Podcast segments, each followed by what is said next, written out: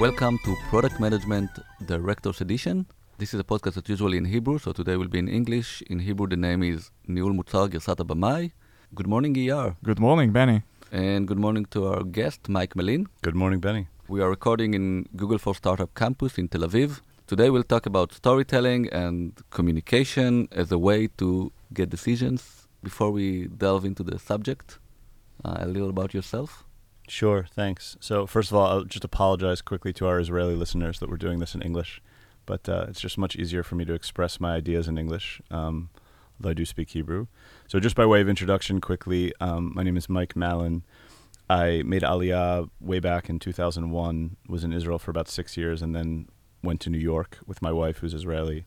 We were in New York from 2006 to 2013, and then we moved back to Israel to raise our two boys here. And I've been working in product management for probably 15 years. Um, have been a VP product and a chief product officer at a few different um, interesting companies, which I'll mention during the course of the podcast, and have just been thinking about these topics related to product management and particularly storytelling for my whole career, pretty much, and especially in the last few years. What is storytelling? So I guess I'll begin with something a little bit ironic, which is that the term kind of bothers me a little bit because it's such a played out kind of general word.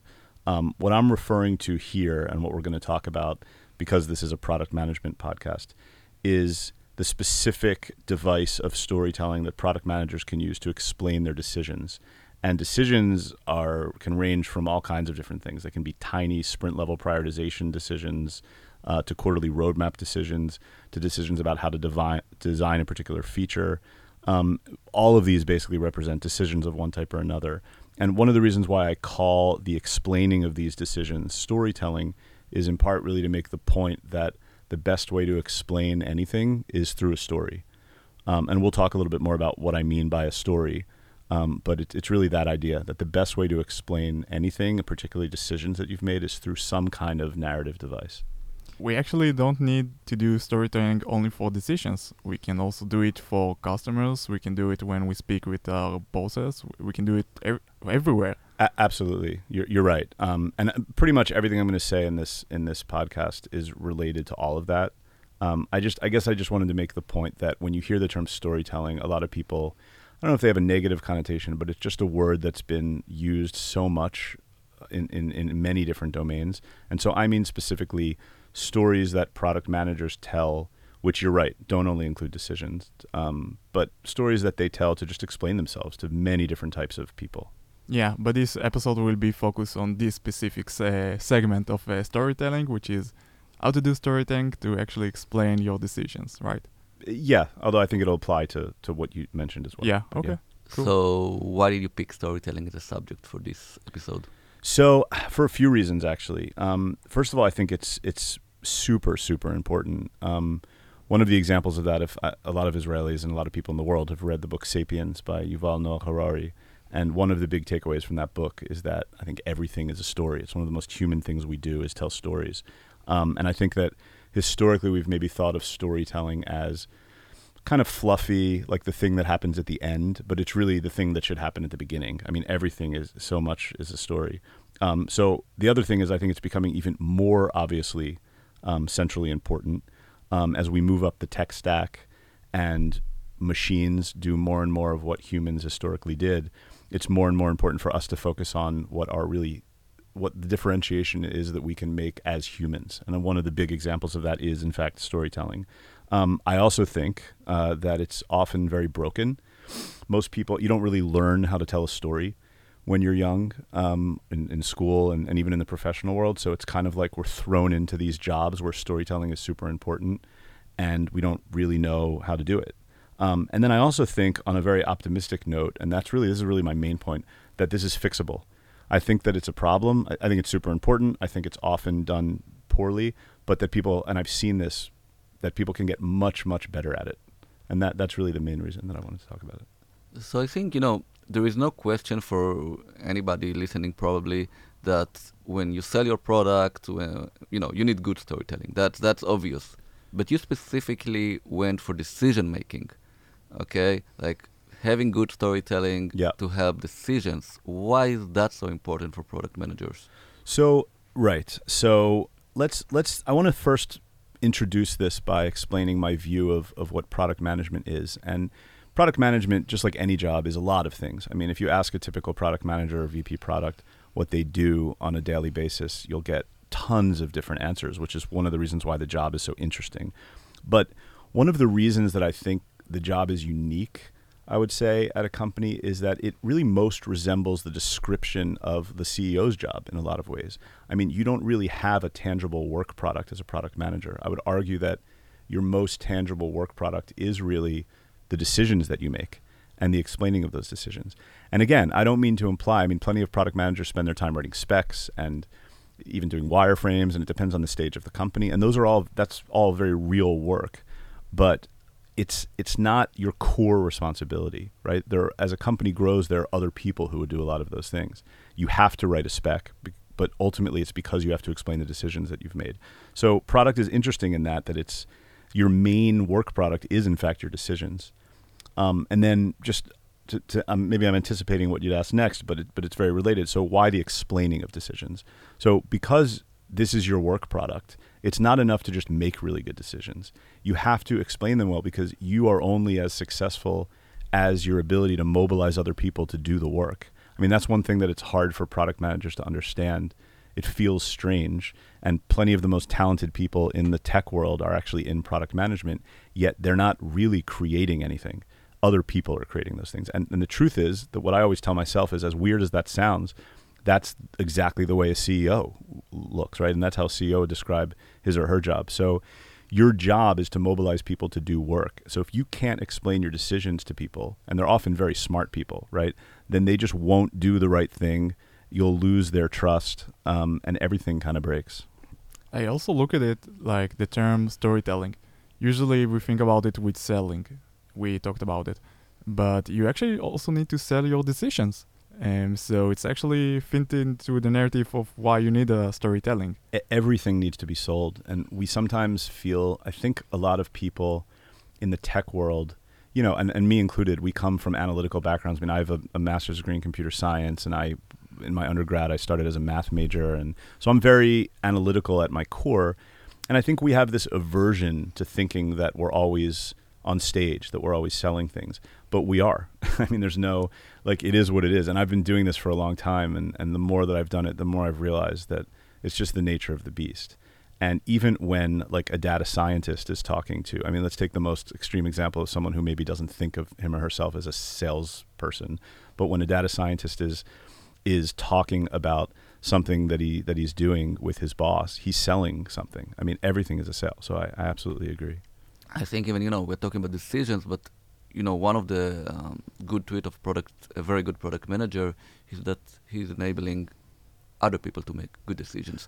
And for that, you even need a even higher level of, of, of storytelling, right? You, you need to, to market the vision and the product principles and, and, you know, make sure that other people take decisions that are good. That's an extremely important point. Um, and I think that that is first of all, the hallmark of, of a good, of a high functioning organization. I mean, if you look at the best companies in the world, it's one in which almost everyone, if not everyone, is empowered to do exactly exactly that to make decisions. And that's becoming more and more true because as we move up the tech stack, a lot of the stuff that like people would be occupied with, machines are doing for us. So what you said is super important. It's becoming even more true.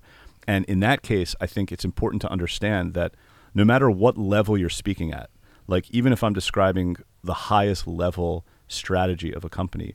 That doesn't mean that it shouldn't be explained very thoroughly and analytically. I mean, great companies, even at the highest level, like there's a lot of thought that goes into that stuff. And we tend to think that, you know, it's only when you're in the weeds that things become really thorough and analytical. It's just not true. Um, I think the you know the most famous example that everybody knows about you know storytelling as, as decision making is, is, is Amazon, right? When they make uh, you need to make a press release before you get approved of what you want to do, right? That's like top storytelling. Right, and they and they, just to round that out a little bit, just because I don't know if everyone knows, but so Amazon, I don't know if they do it anymore, but historically Amazon had this great practice that if you were building a, a new thing or something of significant size, the product person would start by writing the press release. So they would pretend that it was that it was like a year or two in the future or whatever, and you would write the press release and then kind of work backwards Um, and yes, exactly. You're actually starting with the story. And there are many other examples. We'll, we'll touch on more of them. So before we go to the example, what what happens when a product manager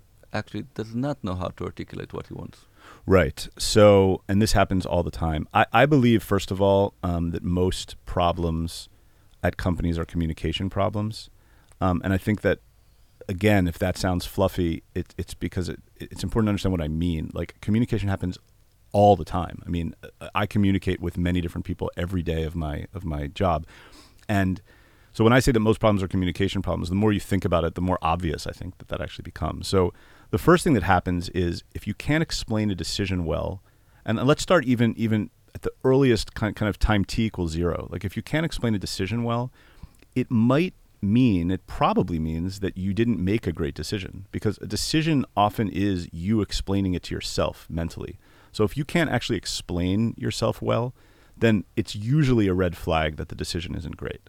Not always, right? There are people who think, and we all think differently, but but often it is. The next level is if you, let's say, you've made a fine decision and you can't explain it well, people will be confused, and they will do the wrong thing. I mean, they'll just do what you didn't intend. Um, but then the other thing that happens, which is really common, is that people will develop all kinds of opinions in their minds about what you might have meant or what you might have thought. And often those fictions that people create in their minds are very, very damaging. Um, this is a really common thing that we do, not only in work, but we do this all the time. Like someone says something, we're not sure what they mean. We create these sort of elaborate fictions and models in our head, and then we react based on that. But it's all just a fiction. And at work, it's very damaging because you get people then talking and thinking that you meant this or you meant that. Why did he decide this? Why did he decide that? And then they end up ultimately putting pressure back on you and back on the product team. And then in the future you have to make also subpar decisions because you're reacting to the pressure that people put back on you. Uh, i think it's worth mentioning or discussing you know the difference between articulating mostly the problem as best as you can not leaving anything for, for questions. But on the same side there is you can decide to omit things to let to empower people, right? To to let them some freedom. If you close everything, right, you don't empower them. Uh, that's that's absolutely right. Um, it's like there's a magical line, kind of, that you don't want to say too much because you don't want to spoon feed people. I mean, you're dealing with really creative, smart people. People don't like to be spoon fed. Um, and they shouldn't like to be spoon fed. I mean, they should have the ability to make their own decisions, but you still need to be thorough in what you're explaining. I think that it's um, th- this is where we start. This is probably a good bridge to talk a little bit about what a story is, right? It's not just like a, a word. So stories have structure, right? Um, stories have. Uh, I was talking to a writer friend of mine recently who writes for TV, successful writer on TV, and he was saying that you know, in in what he learns, a narrative structure is something like there's a world that you introduce, which you could call the status quo. And by the way, don't get lost too much in these details. I um, just want to make a general point. So there's sort of you're introducing a world, which is the status quo. You're introducing some kind of a problem or a conflict. Um, then there's action, right? There's a protagonist who takes that action, and then the protagonist encounters other problems. Usually, there's more conflict, and then ultimately, there's some kind of climax or tipping point and a resolution. Right now, without getting lost in the details, like what I take from this is much more general, which is that stories should be about specific people like when you when you tell me something about something that happened and you're describing it to me in statistics or aggregate terms it doesn't affect me emotionally. I need to hear a story about a specific person. Um, and there has to be conflict. There has to be some kind of antagonist some kind of challenge to that person. It's like the hero's journey which we'll maybe we'll get to. And so you know one example of this i have a, a friend who worked at airbnb in product. And if at Airbnb, according according to him, and this makes total sense, whenever you're telling a story, you always have to tell about a specific traveler and a specific host. It's always tell me a story about Jonathan, the person, because I'm not going to relate to stories about hosts in general and travelers in general to Barcelona. It's just not going to going to strike anything in my brain. So there has to be a hero, there has to be a person, there has to be some kind of conflict, and there's usually an antagonist. Like what is preventing that person from dealing from doing what they want. It could be in the, the case of a product, the antagonist could be actually your current product. It could be that you're improving your current product. So, so this is, I think, a common mistake that many do in storytelling, especially on product, is that they make the product the hero, right? And if you want to sell to customer or to, to the, the the hero need to be if this is something solving some for the customer the hero need to be the customer it can't be the product right and and the same by the way if it if it's an internal feature that for the developers so the hero should be the developer again not the product Yeah, the product is only empowering, is enabling, is not the main focus. A- absolutely, hundred percent. I mean, it's just not. I mean, I, the other thing that's interesting is that this isn't just. I'm, I'm always going to try to do this because I think it's important because I'm assuming that we're dealing with peop, you know a thorough thinking audience, right? I mean, like product people, tech people. So this isn't just because it's a good narrative device. It's actually true. I mean, think about any metric that you're tracking in a product. Any, let's say, yeah, a user behavior metric, right? All that is is the aggregate of individual people doing things, right? And so by definition, you can talk about a specific one of those people doing one of those things because that's what the metric is that you're trying to drive. And that people fall into clusters, right? So like there are personas and so you can if you can't reduce what you're doing in a product to a story about a specific person, then there's something wrong with what you're doing. Like it, it's a sign that something's wrong with the strategy. What I like about the concept that you're pitching about what is uh, storytelling is that you're actually giving us a structured way to explain your decisions, but in the right tone so people can be related to it. Right. I, I mean, I hope I, am I hope I am. Um, and we, you know, I mean, this is just one episode, and there's a lot more to say about this topic, right? And and there, I think there are tools that can help and templates, but but that is ab- absolutely the goal, right? The goal is that there are patterns for doing this um, that can help you. I think one of the biggest challenges of of any job, but of product management specifically, is that you're constantly worried about both the content and the form of what you're talking about. And we just don't know how to build that form. But there are, in fact, proven models from related worlds that we can use to guide us. We didn't speak about your background yet, uh, so maybe you can tell us a story from Sure. your background. Sure. Because there are some interesting companies that you already uh, worked with as a product manager. Sure. I mean, there there are a bunch. Um, I, I guess I'll start with. I could talk about a lot of things. I guess I'll start with with MyHeritage. Um, it's just such a great company and such an interesting company that's evolved a lot over the last, say, five six years. Now they're doing so much in DNA. Um, and, and, and health now and, and there's just so many stories and I mean I mean MyHeritage is also interesting because it's such a personal company because it's it's people actually having really deep emotional experiences. Now, I guess the example that I'll give um, is when I started at MyHeritage, it was already a great company, um, but their users tended to to be more the sort of hardcore what you'd call genealogists or hardcore hobbyists, like people who would spend you know a couple hours in a session with the product, like building big trees. Um, with with a lot of detail, historical detail, um, and that's a specific population of people. That's it's an interesting market, but we wanted to hit a much larger market, and MyHeritage is still doing tons of things to hit a much larger market with DNA. And so one of the things that we, w- the huge thing that we had on our side, we had many things on our side, but one was that we had these amazing algorithms. We had all this data, right? And so one of the things that we thought is that to kind of turn on a wider market of people, we needed to think who are these people and I thought a lot about about that. Um, you know, UX people and product people, and talk a lot about personas, right? And this is really right in that whole thinking. Um, and for me, I, I, really made it personal. Like I, I, always used to use the example of my aunt in Florida, who was is a well-educated attorney. I think she, she just retired, um, and she's very pretty tech savvy. You know, like a new kind of baby boomer that knew that new definition. And she um, she was absolutely interested in researching our family history and would have become a paying member. And but she's not going to become a genealogist ever. Like that's just not who she is. And that's I had her in mind a lot when I was thinking about like what we could do with the user experience. Like what kind of story could we tell her? And you know, in a B, in the B2C world, the product is a story, right? The copy that you use on the on the screen is a story. Obviously the marketing is a story and then of course what you tell the press is a story but like i mean even at the fundamental level like the copy on the screen her experience is that you're actually telling her a story and and, and she's the actor in the story this was really good example of why we actually use the storytelling but let's drill down to actually how to do it sure. so there's like a prerequisites have to be on presentation it's something that i can just say how it's going to work i would say um let me let me I want to speak through examples. I think um, MyHeritage was sort of an example of of a world where there are a lot of stories. Um, I think I'll yeah, l- let me jump to another example. Um, at a company I worked at, I was the VP product at a company called NSO, which you guys have probably heard of, and it's a very kind of misunderstood company. I think it's a super interesting place, and storytelling was actually very, very relevant there. We were developing a new product. Um, I obviously can't go into detail, but keeping it abstract but still kind of understandable, there was a new initiative. We were trying to build a totally new product, and it was one of those situations where a lot of people um, thought that they understood exactly what it was that we were building. But if you asked, and these are important people, I mean, me, the VP product, product managers, the CEO, and if you asked them though, you would get different answers from all of them. And it was just clear that like there wasn't a common consensus on what we were building. So what we did is I worked with a UX person and we built a prototype. Similar to the Amazon example.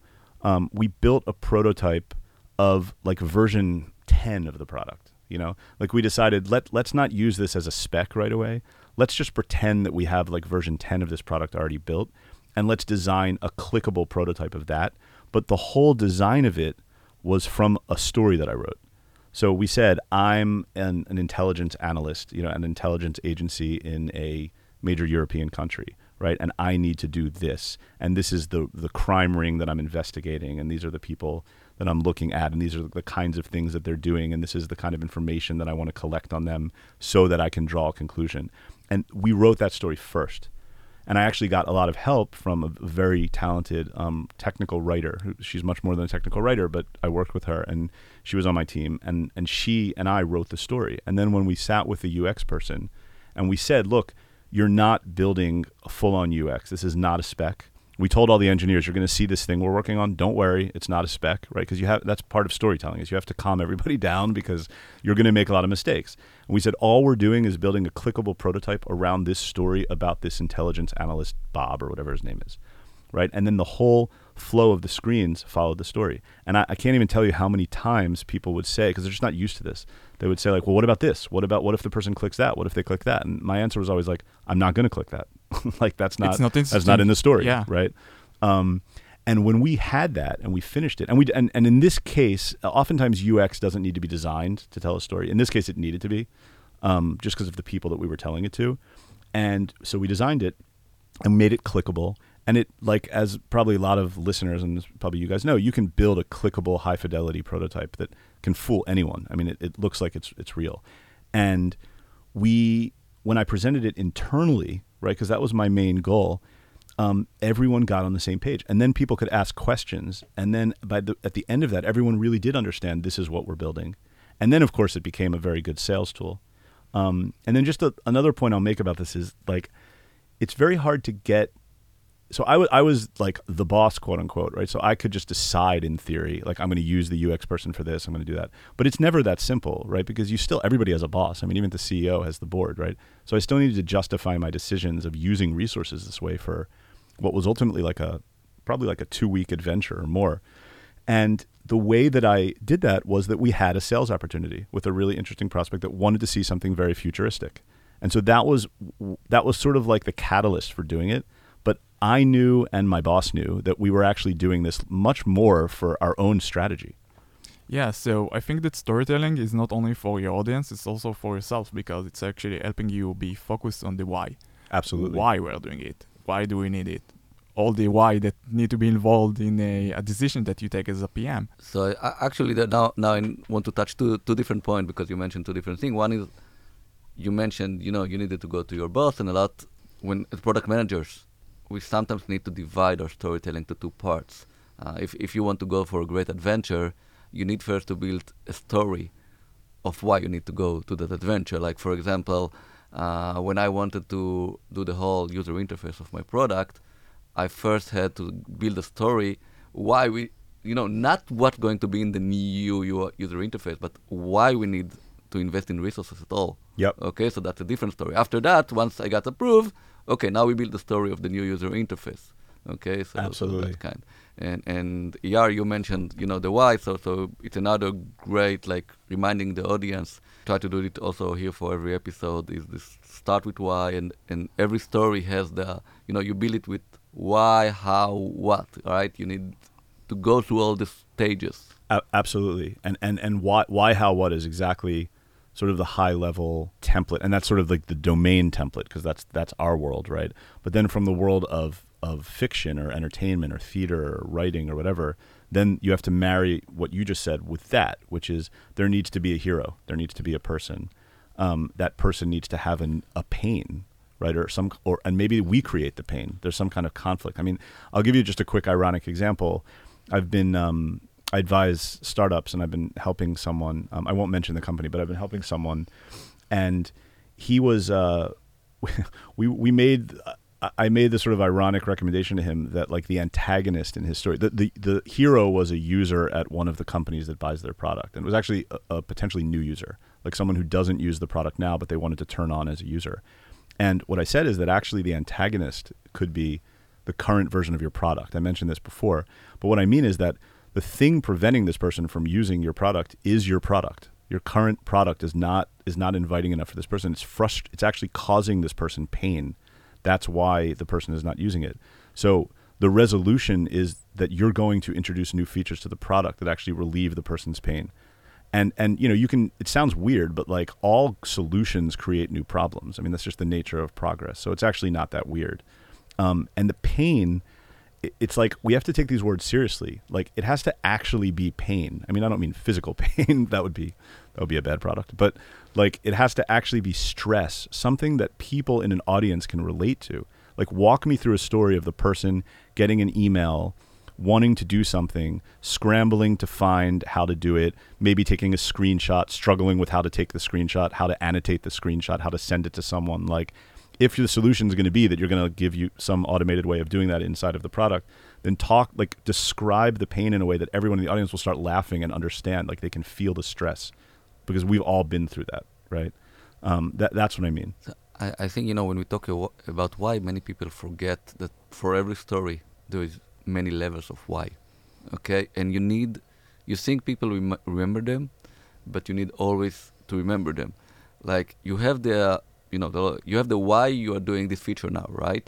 Say that if we go with the, with the previous example, I'm having this uh, new user interface page because you know my customer has a problem. He doesn't. I want to build some kind of insight dashboard because it doesn't manage to get enough insight from my product, right? Uh, that's that's the first why.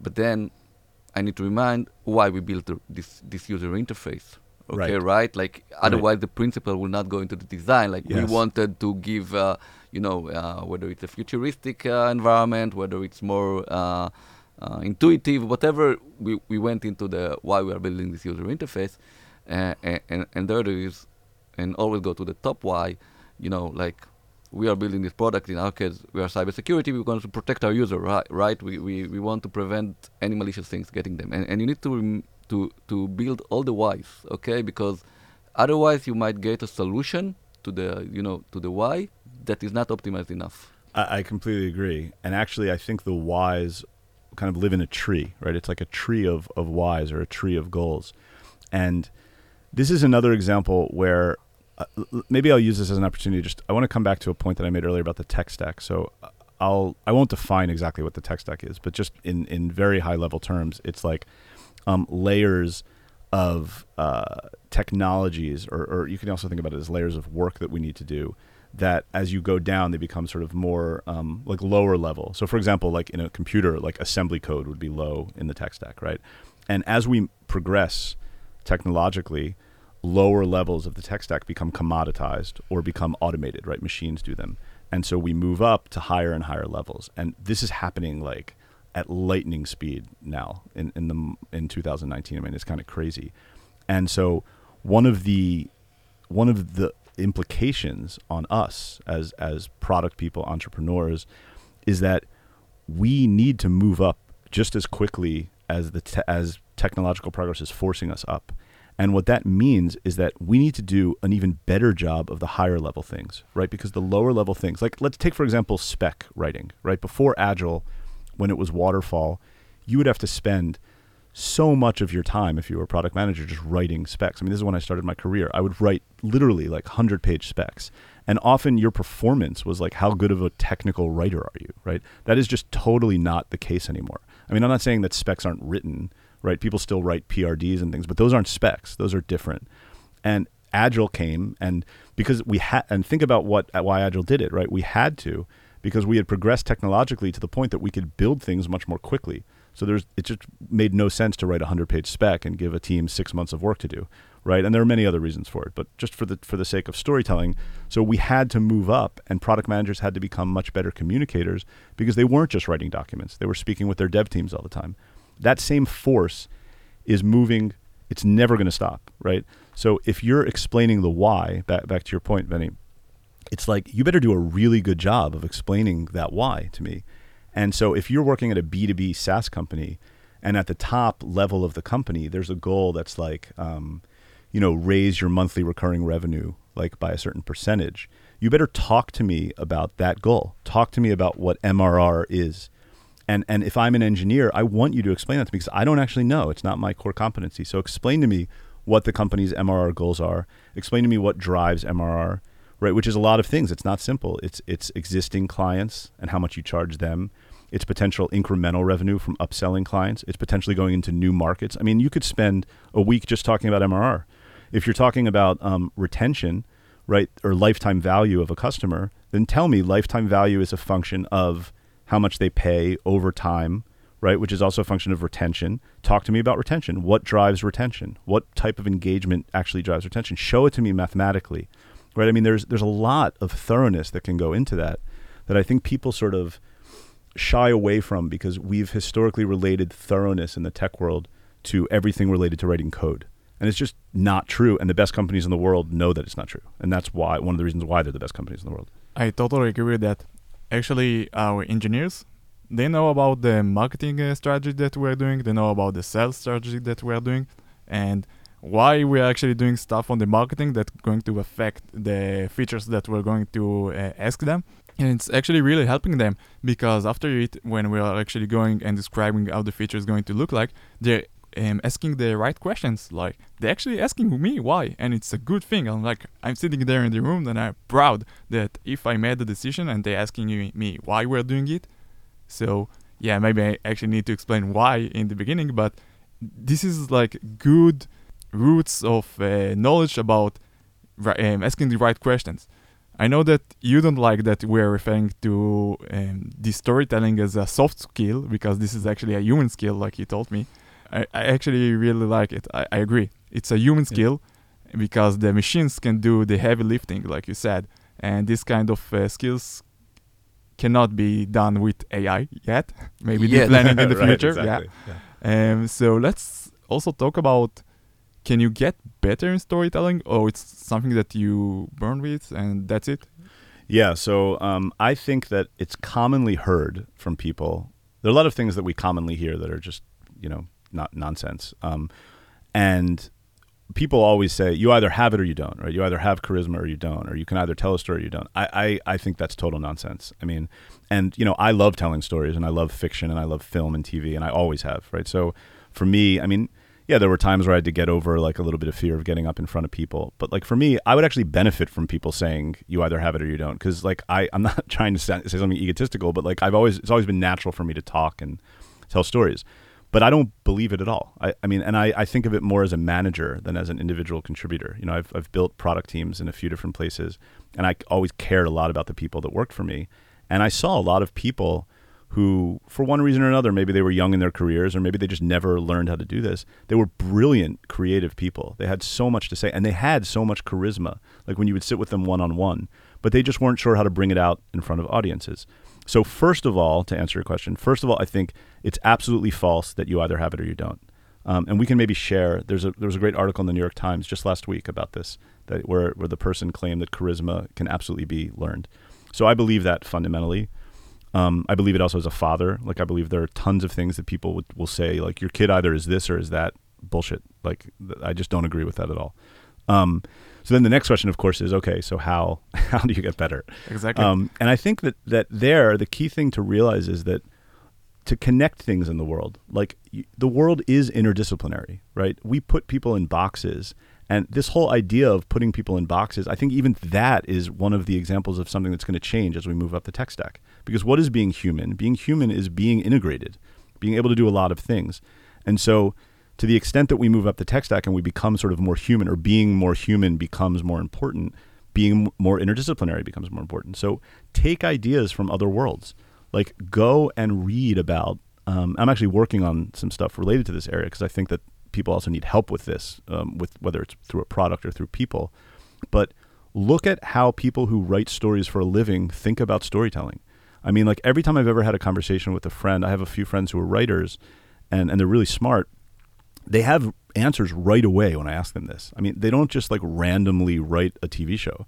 Like they have a writer's room and they have a structure. They have certain rules that they obey. Um, or if you l- watch like documentaries about great musicians, like Bruce Springsteen, we'll we'll talk in great detail about like the persona that he created for stage. Right? People look at it and they think that oh, it's just him being cool. And, and that's the beauty that's his achievement right? The fact that people think that is precisely what he was trying to achieve. But it's not true. Like he he really cultivated that personality.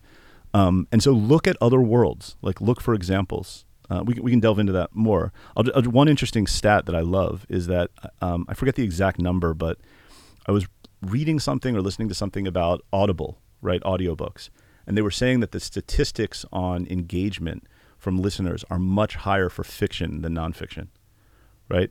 It's just the example that like we want to hear a story, and I think about this as a I have a son who reads an amazing amount of, of fiction and nothing else. you know? no, it's a good example. Like I try again, in different people need different stories told to them. But for example, like I tried, like there's all this shortening uh, of uh, ideas like Blinkist or something, and I didn't connect because there was no story. Like right. it, they give me all the end things, and I can't connect to that. I just I, I stopped it. Yeah, if we talked about the what, how, and why, so this is like maybe the basic concepts of st- uh, storytelling, but the storytelling itself, it's the glue that put it all together and give us as human being a way to actually connect to this uh, decision.